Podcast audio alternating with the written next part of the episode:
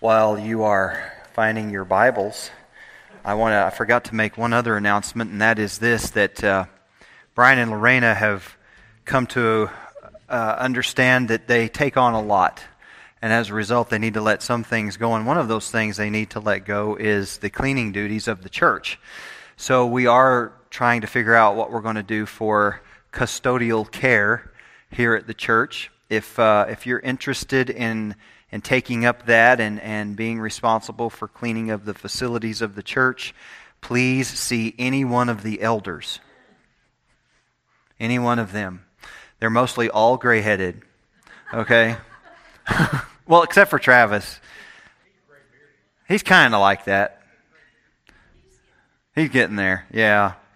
Notice I didn't say no haired because that would be all coming to me. But you can you can, you can, no, but if you're interested, let, let any one of us know, anybody, any one of us know, and even the deacons, if you want to know more about what's involved in that, uh, we'll be able to tell you. But uh, we are going to have to figure out what to do about that so that we can have the church facilities clean. All right. Let me get plugged in here.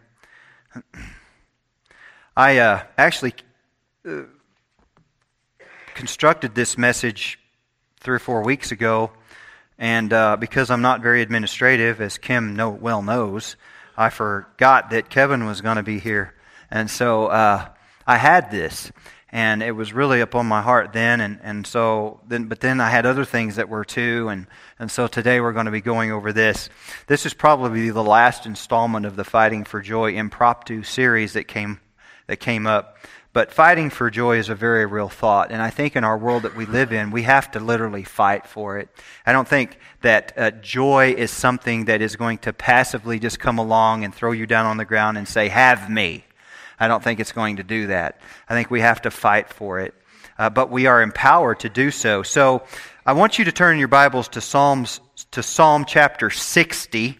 Psalm chapter 60. And I, I have Psalm 60 in verse 12 up on the screen, or did I put up on the screen? Yeah, up on the screen here, but I want to read through the whole psalm, and then I'm going to uh, try to illustrate why this psalm is important today, and I'm going to be doing it underneath the idea that we have this issue with joy and the struggle with what I call life in between. Life in between. We're, we're all very event driven people. We like to have very cool, we look forward to the vacation. We look forward to the sabbatical like you can't imagine. But uh, we look forward to grandkids coming. And we look forward to the brisket being done after 11 or 12 hours, don't we? Man, that sounds so good. Anyway, we look forward to all kinds of good. We look forward to the mission trip that's to come. We look forward to revival. I, we look forward to all the big things that we, we, we know we're going to be able to experience. We also remember the past. We remember what God's done before. Uh, we remember our conversion when we came to know Jesus. But we, we tend to struggle at the parts in between when it seems like not much is happening, when it seems like there's difficulties every day. And sometimes it's just, you want to say, Really? Are you kidding me? I remember one time I was uh, fixing to uh, get the uh, planter ready for the tractor. And I had a MFW John Deere 7800, and it was it's front assist, manual front wheel drive. And, and you know, the front tires are about up to here and somewhere about that wide. Okay, and I had 30 inch rows between my, that's how my row spacings were, were 30 inch rows. That's what we used back there. And it was a six row 30 is what was called the planter. You think this farmer talk again, he can't, that's who I am. It's who I am. So, so I was, I was, I had the, the tractor parked and I was on this side and uh, I was, and I had to re- re- rearrange the rims to get my uh, my my distance is correct, and that's how you work all that stuff. They're not just there for looks; you can change all that. And uh, so I ratcheted out the rear end. That was easy because it's on a pinion and it drives out. And then I got on the front, and I always worked by myself because I couldn't afford help. Because you farming, we poor farmer. This is Kelly Poe Farms. That's what we were. And um, so I had it, you know, jack up underneath the front axle It was just up off the ground, just enough for me to, to get it. And uh, I had my air wrench, and I zzz, zzz, zzz, and I had an adapter on the end of that air ratchet, and it didn't have a keeper. So my adapter came out of the end of my socket, which came off my air ratchet. What always did, and it just it just capriciously fell and randomly landed. And uh, I thought, eh, because it always did. That's just how it works. So I got all the bolts out of there, and I am carefully, you know, because you want to be careful. And I'm carefully walking this massive tire because I'm not a big guy, and it's big. And, you know, the last thing you want it to do is start to go over. Don't ever try to save it. Okay? That's right. So, what happened was, though, it did. It hung on a rock down at the bottom just perfectly. I mean, like if you would have put it there on purpose. And it began to go over, and I thought, Dad always said, just let her fall. So I did. It went kerplump, and then pop. and I thought, $700! That's what I was, and Rennie's going to kill me was the next thought. Because we're poor farmers. You know what happened? When that adapter fell out of the end of that socket, it rolled out at just the right geometric distance, sticking up. Right on the edge of the cement driveway there. So the sidewall came down perfectly in the middle of about a 8 to 10 inch area. Right through the sidewall. Couldn't even patch it. And I thought, it's like Steve Martin, just, you know, just, you know, and, and how and you know what's she going to say and what am i going to say and i don't have that kind of money and i got to plant corn. And i'll never forget that and i thought why, why do those things happen? How do those things happen? I couldn't have planned it. If i'd have taken that and said i think right here's the spot i go well, i would have missed because stuff happens. And, and this is the life in between. Now, i had been through the lord providing for me before on that place and and God provided in me afterward. But the, the struggle for joy, it was really hard. It was so such a stressful time during those days. And that's the life in between. That's the life in between. And you all have them. So we read in our Bible, and oftentimes we don't understand the time differences between these big events. We read it as one continuous narrative, and we think, wow, look how God just, there was a problem, and then God did that, and then they did this, and boom, I wish God would do that in my life. But we don't know the time differential. So Psalm 60 is quite a surprise. Let's read it, if you will. Psalm 60, verse 1. Now, I'm going to read the fine print before the psalm, which we don't often do. This is important. Um, Underneath Psalm 60, my Bible has a subheading of urgent prayer for the restored favor of God. And then underneath that, it says, To the chief musician, set to Lily of the Testimony, a Michtam of David, for teaching. When he fought against Mesopotamia and Syria of Zobah, and Joab returned and killed 12,000 Edomites in the valley of Salt. Now, that is the important introduction to this psalm that we often overlook. We often overlook those details, but they're there as part of the text of God, okay? And then it says in verse 1, Oh God. And that's how I felt that day. okay, and this is this is the joy this is the fight for the struggle in between. Oh God. You have cast us off, it, he writes. You have broken us down. This is David writing. You have been displeased. Oh, restore us again. You have made the earth tremble. You have broken it. Heal its breaches, for it is shaking. You have shown your people hard things. You have made us drink the wine of confusion, or also known as staggering. You have given a banner to those who fear you, that it may be displayed because of the truth. Pause. Think about that. That's what Selah means. that your beloved may be delivered, save with your right hand and hear me. God has spoken in his holiness. I will rejoice, I will divide Shechem and measure out the valley of Succoth. Gilead is mine, Manasseh is mine, Ephraim also is the helmet for my head, Judah is my lawgiver, Moab is my washpot. Over Edom, and specifically on this verse we'll be majoring today, over Edom I will cast my shoe. Philistia, shout in triumph because of me. Who will bring me to the strong city? Who will lead me to Edom? Is it not you, O God, who cast us off? Now it's important, verse 10 is important. And you, and you, O God, who did not go out with our armies. Give us help from trouble, for the help of man is useless. Through God we will do valiantly for it is he who shall tread down our enemies. And you read that psalm and you think, wow, now Psalm 61, because that's typically how we do things when it comes to the Psalms. This is the exciting part. So at the end, it says, Through God we will do valiantly, for it is he who shall tread down our enemies. What we don't know is that 2 Samuel chapter 8 is the actual event from which Psalm 60 was written. So if you'll turn with me to 2 Samuel chapter 8.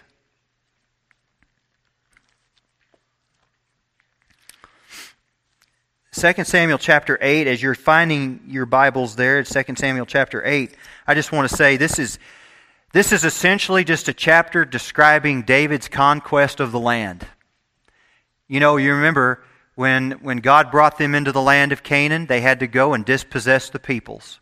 And God said that He would be with them as He did that. And we talked about, I think, was it last week, how the tribe of, uh, or the Reubenites and Gadites uh, and the half tribe of Manasseh decided they wanted to stay on the east side of the Jordan. That wasn't the land that God had promised. But they liked it because it was a very good approach to grazing cattle. But so was the other place, even better. But nonetheless, they were, took a pragmatic approach, and that's what they got. Uh, consequently, this is also Edomite country. Okay, two. And so um, David is conquering the land. He's up in the north country of what we would call Canaan, and he defeats Zaba. How would you like if you if you're needing a new dog and you want to name him? That'd be a pretty cool dog name, is Zaba. See, people say, "Where'd you get Zaba from?" But that's because of the Bible name but the king of Zobah. And so as David is up there, they are attacking and they are defeating. And then uh, they want to come back down into the south, southern lands, but they have problems with the Edomites. Now, in Psalm 60, it says that uh, they will throw their shoe over. Uh, God says he will, show, he will throw his shoe over Edom. And in Middle Eastern context, that simply means uh, when you throw a shoe. Do you remember when George Bush had the, the shoe thrown at him? George W., someone threw a shoe. They literally threw a shoe, okay, at him. And that was a sign of great insult, uh, uh, uh, of disgust. You know, you're nothing. And so God is saying, I'm going to have nothing, I'm going to co- conquer them, they're nothing. Uh, and that was part of their judgment, too, because, you know, being Edom and, of course, of being uh, uh, descendants of Esau, and how they turned their back on Israel in their time of need when they were coming out into the promised land. They wouldn't let them pass through. This is all comeuppance, is what happens. This is all life in between the narratives. Well, it didn't go as smoothly. So let's read in 2 Samuel chapter 8, verse, uh, verse, let's just say verse 11. And, and, and we'll jump right in here just simply because I don't like. King David dedicated these to the Lord. It was the spoil that he had from the northern conquest along with the silver and the gold that he had dedicated from all the nations which he had subdued, from Syria, from Moab, from the people of Ammon and the Philistines, from Amalek, and from the spoil of Hadazer, the son of Rehob, king of Zobah, again, king of Zobah, up north. Well, then it says in verse 13, and David made himself a name when he returned from killing 18,000 Syrians in the valley of Salt. Verse 14.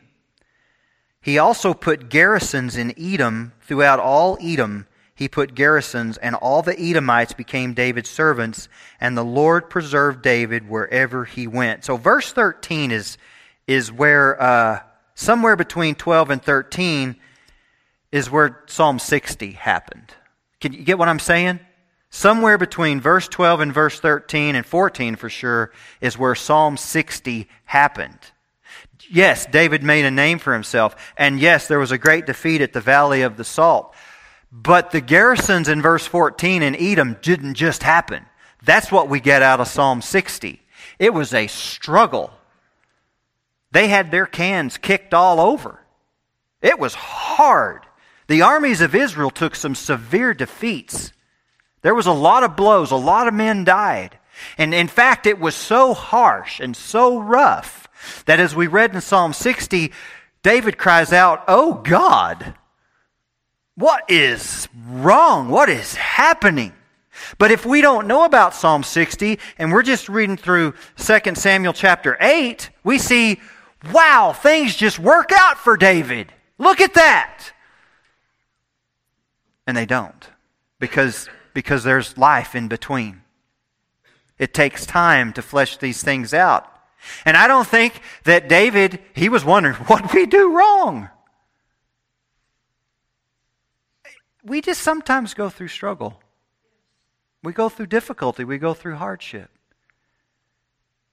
And sometimes it seems to be unceasing. And sometimes the temperature and the degree to which it happens is you think you can take no more.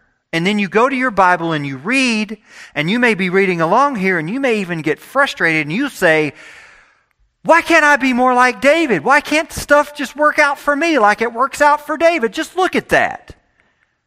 But read between the lines.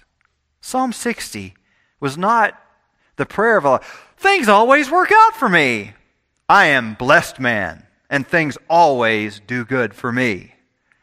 No, he was on his face before God. What are we going to do? But he also remembered the victory of God because verse 12 says, Through God we will do valiantly. It is he who shall tread down our enemies. And I just got to ask in verse 12. Now, for most of you here, I could think you probably have a fair knowledge of Bible understanding. God promised them that he would be with them to defeat their enemies. But does that assume a lack of difficulty? If we're not careful, we may think that. You know, it used to be an erroneous teaching, really big, I think, back in the 50s, 60s, 70s even, that if you became a Christian, your life would suddenly be perfect. If you will just accept Jesus, your life will suddenly become just outstandingly simple. All your problems will be resolved, and sin will just melt away like, you know, sugar melting on the grill. And that's just not how it works. In fact, it's intensification of battle.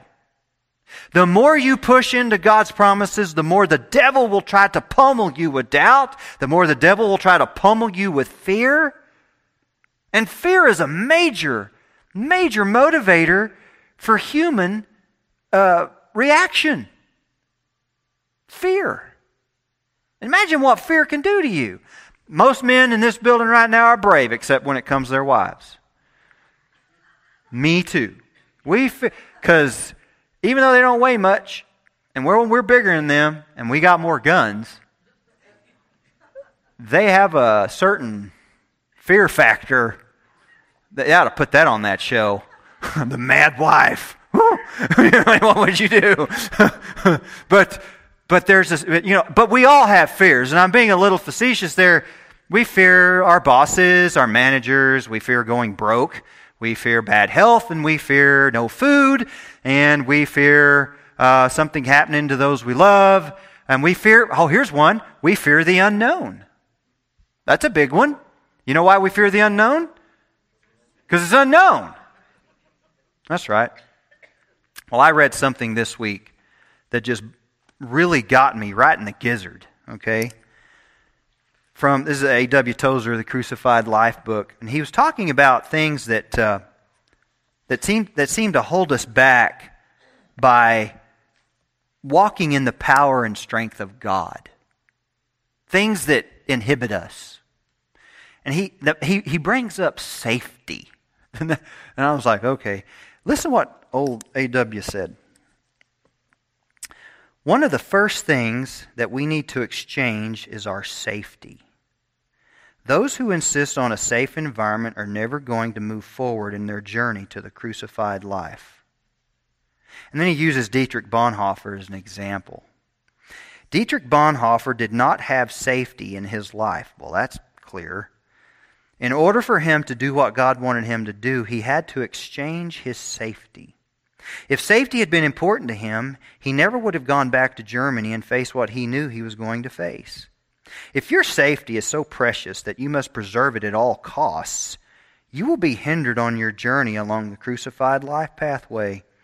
Your safety is the price you pay to move on to new spiritual vistas. And I read that and I thought, wow. We all have things that we try to do or that we avoid in order to be safe. Here lately, it's been you know, all that happened with COVID. But that's not just it.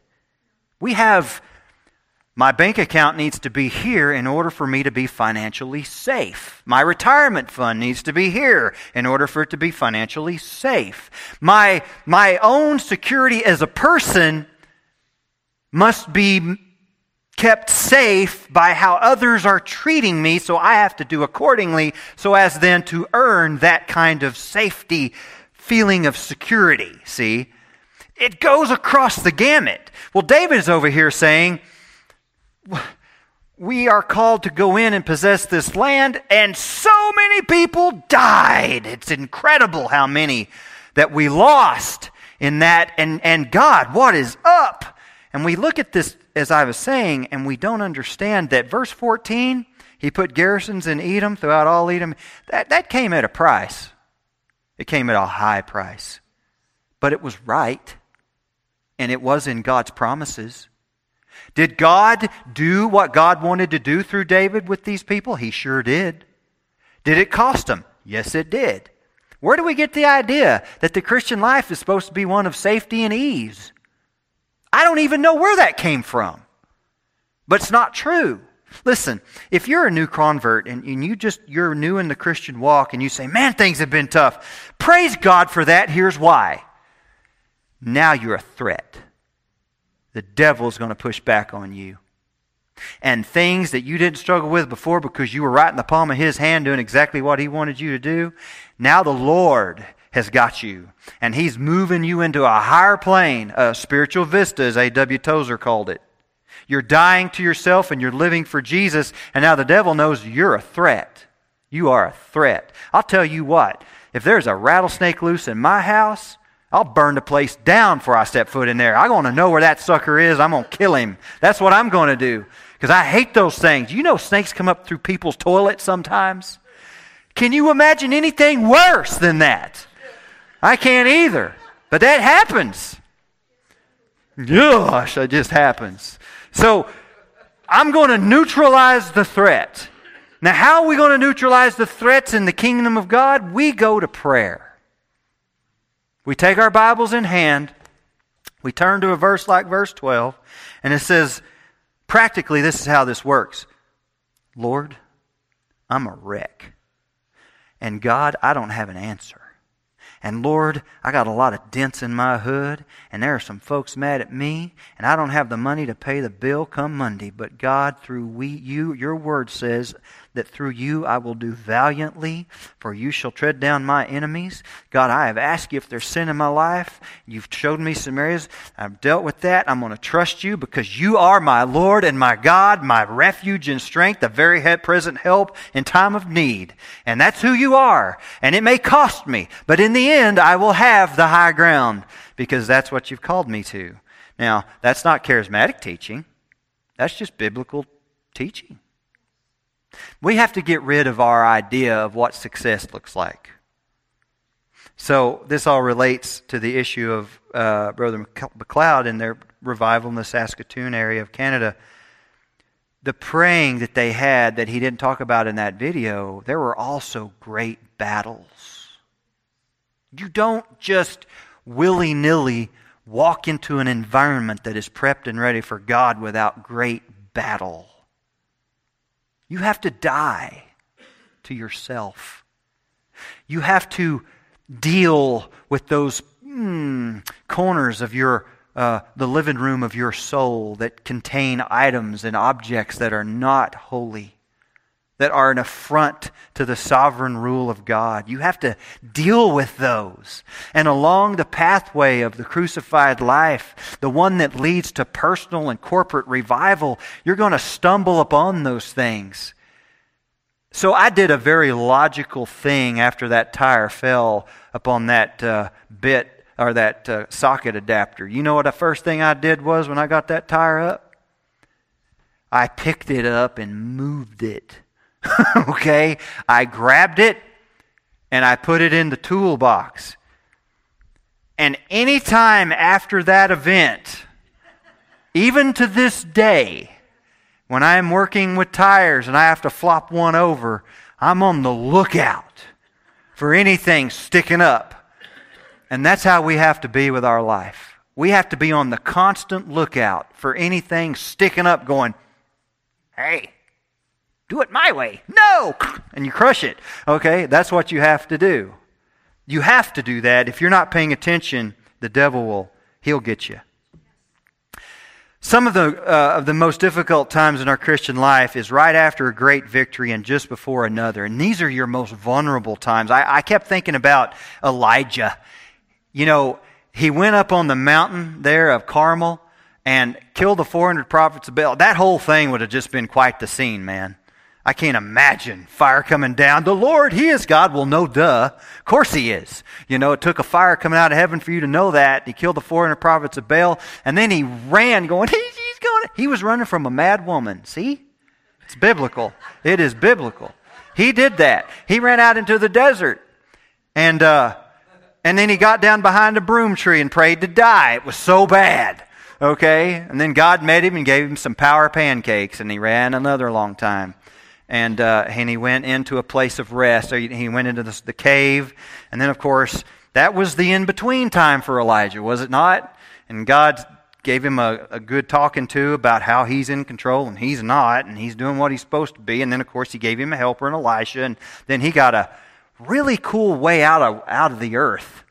I mean, wow, he didn't even die and he got taken up in a fiery horse chariot. But there was life in between that that Elijah had to go through. So the in between is where your faith is distilled. The in between is where the fight for joy is waged.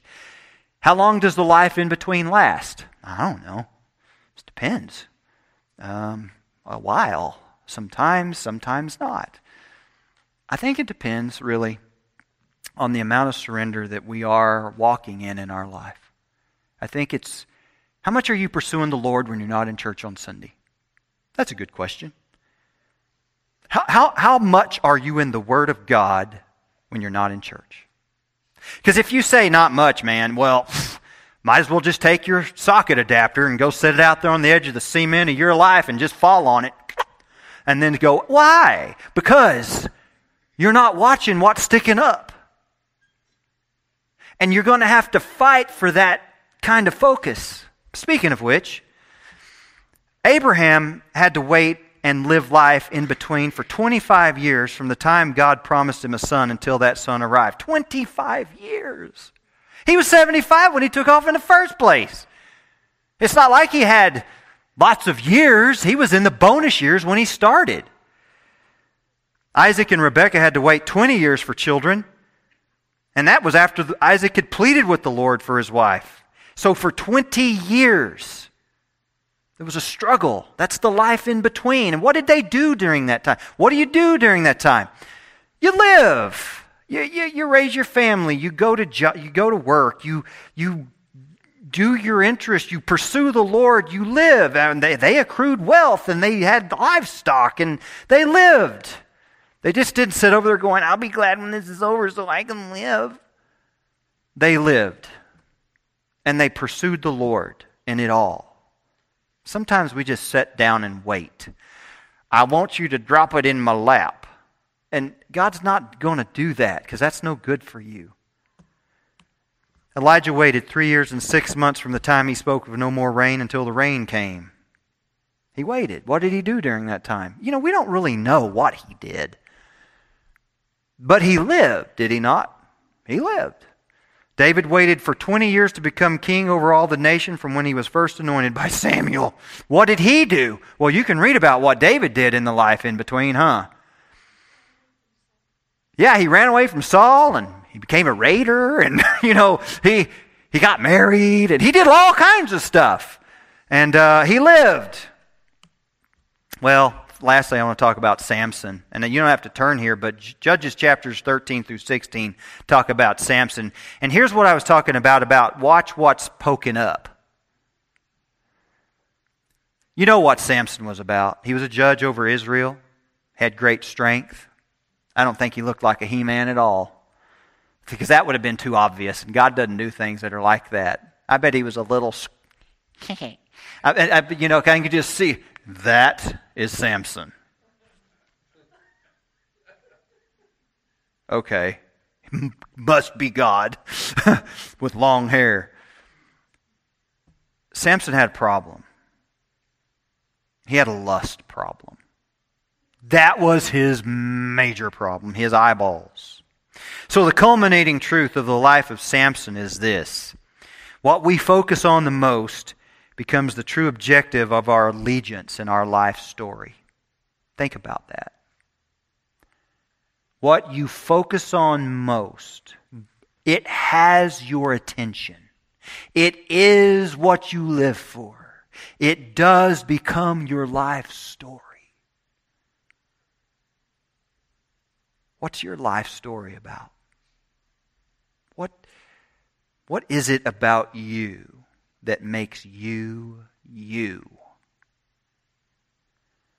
Well, for Samson, he was a judge of Israel. To be sure, he was. And in the middle, you know what he did with his life in between events? Chased women. Man, time and again he chased women. Then he got in trouble.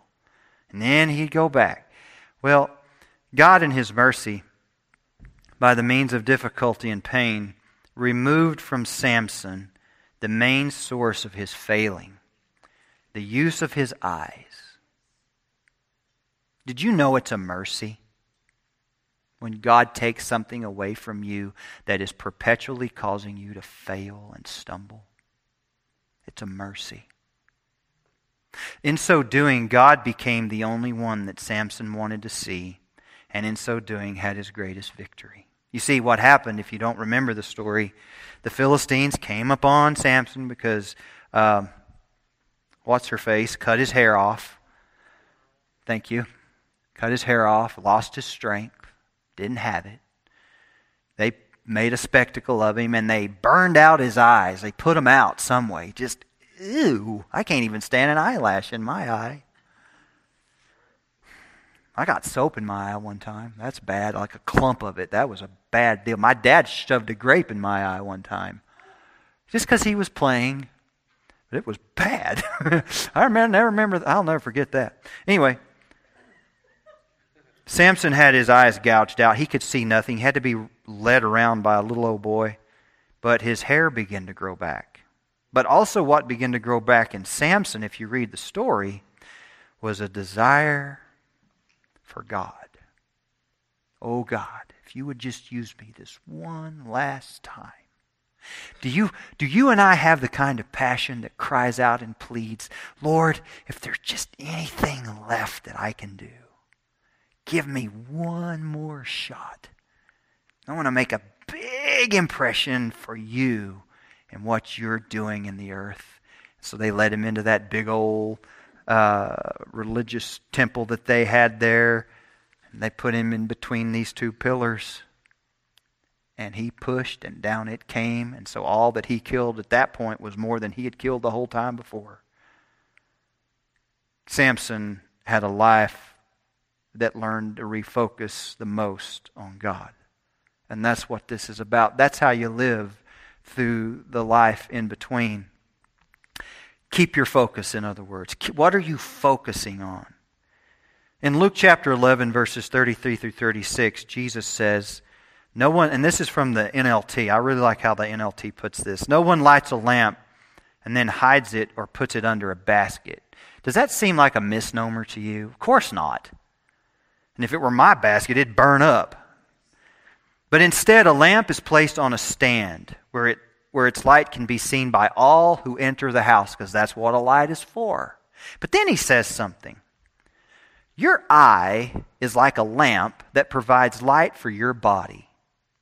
When your eye is healthy, your whole body is filled with light.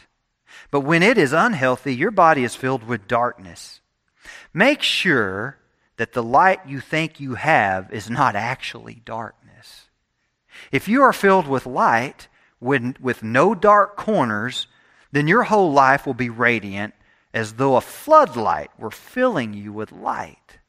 The thing that I think of are some of you who are maybe older who have experienced cataracts. And uh, it says, you know, of Isaac, his eyes had grown dim. And I think we're describing a lot about cataracts here, these things that grow on the underside of our lens that inhibit our ability to see so we don't see. And I do believe that it probably gets a little darker. It inhibits our vision. We don't see. And so, in that sense, it's an illustration of we think we see because it's a it's a is a cataract not a slow oncoming thing and then after a while it's just like there's something wrong with me and you don't you don't see and you didn't realize how bad it was until you get it fixed and jesus is saying your eye is the lamp of your body and when it's healthy you're going to have a, a good go of it you can see stuff clearly. But if you can't, then it's rough. It's hard. It's like for all those of us who have to use readers to see. Man, let me tell you where I'm at the stage in life. I got two things. Uh, this is story day. Sorry, I just have to tell you. I found myself the other day talking to Matt. They're going to have a boy in uh, September. And I heard myself saying, I said this Hey, Matt, maybe my grandson can be friends with your son. And I went, Old guy. Because I have, that's weird. That's kind of weird. But then I was painting a room downstairs because Wes moved out and left us for a girl. And, uh, and so, thanks, Maddie. And, and I, I had to tape off I was trying to get the tape so I would have a good line, right? And I was up there in the corner, and I was like, I can't. I had to go get my glasses. I had to stop work so I could be like, oh, and then I could see it. And then I thought, how bad is that? I've gotten to where I can't do fine work without my glasses. It's gradual. Well, Jesus is telling here, you've got to keep focus so you can see clearly. And you've got to keep focus on those things that stick up and suck your joy right out. Lastly, I think, like Jesus, notice what he did with Jerusalem. It came to pass when the time had come for him to be received up. Notice this phrase He steadfastly set his face to go to Jerusalem. Now, this is a play out of Isaiah and some other passages of Scripture when it says set his face, what's missing is the words like flint. Flint is often used to describe that which is immovable, hard, and focused. You make an arrow out of flint, an arrowhead. You, you can make, you know, you, that's what you do with it. It's a very hard material. And Jesus, like flint, if you want to put that there, he set his face. What are you focused on like that? Are you focused on the things of God like that? Don't go for what's cool and attractive. That's a Skittles diet, and it'll make you sick in the end. Go for the meat of the Word and grow from it. Now, this is the last one. Paul, not that I have already attained or am already perfected, he writes, but I press on, that I may lay hold of that for which Christ Jesus has laid hold of me. Brethren, I do not count myself to have apprehended, but one thing I do, forgetting those things which are behind and reaching forward to those things which are ahead, I press toward the goal of the prize of the upward call of God in Christ Jesus. Through God, we will do valiantly. That's why. David experienced loss and struggle. That's normal. He didn't stop there in the life in between. He's, he went and lived through it, and then he claimed the victory, and he built his garrisons. And we have Psalm 60 as a testimony to what God can do between two verses. There's a lot going on.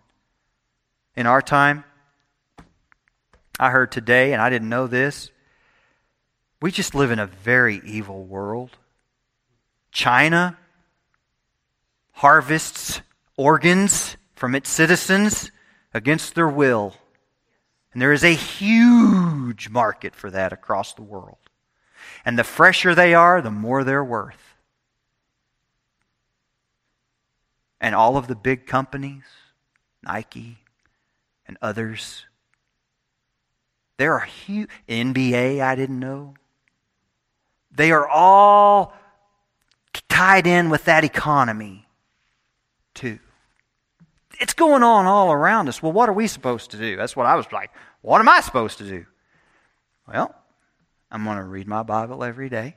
I'm going to pray. When given an opportunity to make a difference, I'm going to do it to the best of my ability. And in order to make a difference, I'm going to see to it that my heart is focused all the time to pay attention to what's sticking up so that I won't stumble and blow the sidewall out of the tire of my life. I'm going to pay attention. I'm going to be diligent to watch over my soul. And I'm going to keep myself in the care of God through the ministry of the Holy Spirit, which convicts me of sin. And I'm going to be careful not to grieve Him so that I don't. So that I grow a little accustomed to that indifference. I don't want to be accustomed to the indifference of grieving the Spirit of God. I want to be so sensitive to Him that it's like a sunburn on my soul. I'll know when He's near. And I will do what He asks. I will fight for that joy that it is to live in the joy of the Lord. That's what I'm going to do. So, with that being said, uh, JT is going to come and uh, he's going to lead us just in a, a song. This is a time of examination for us. We do it every week. The altar is open. Is there stuff in your life that you really thought you kept hid? It's not hid. The Bible says, be sure your sins will find you out. It's just a matter of time. God's given you grace before He splashes across the screen of everybody else's life. Repent. Realign your life with God. Refocus. Get in your Bibles and live there. Stay. And be what you're called to be victorious with joy in Jesus.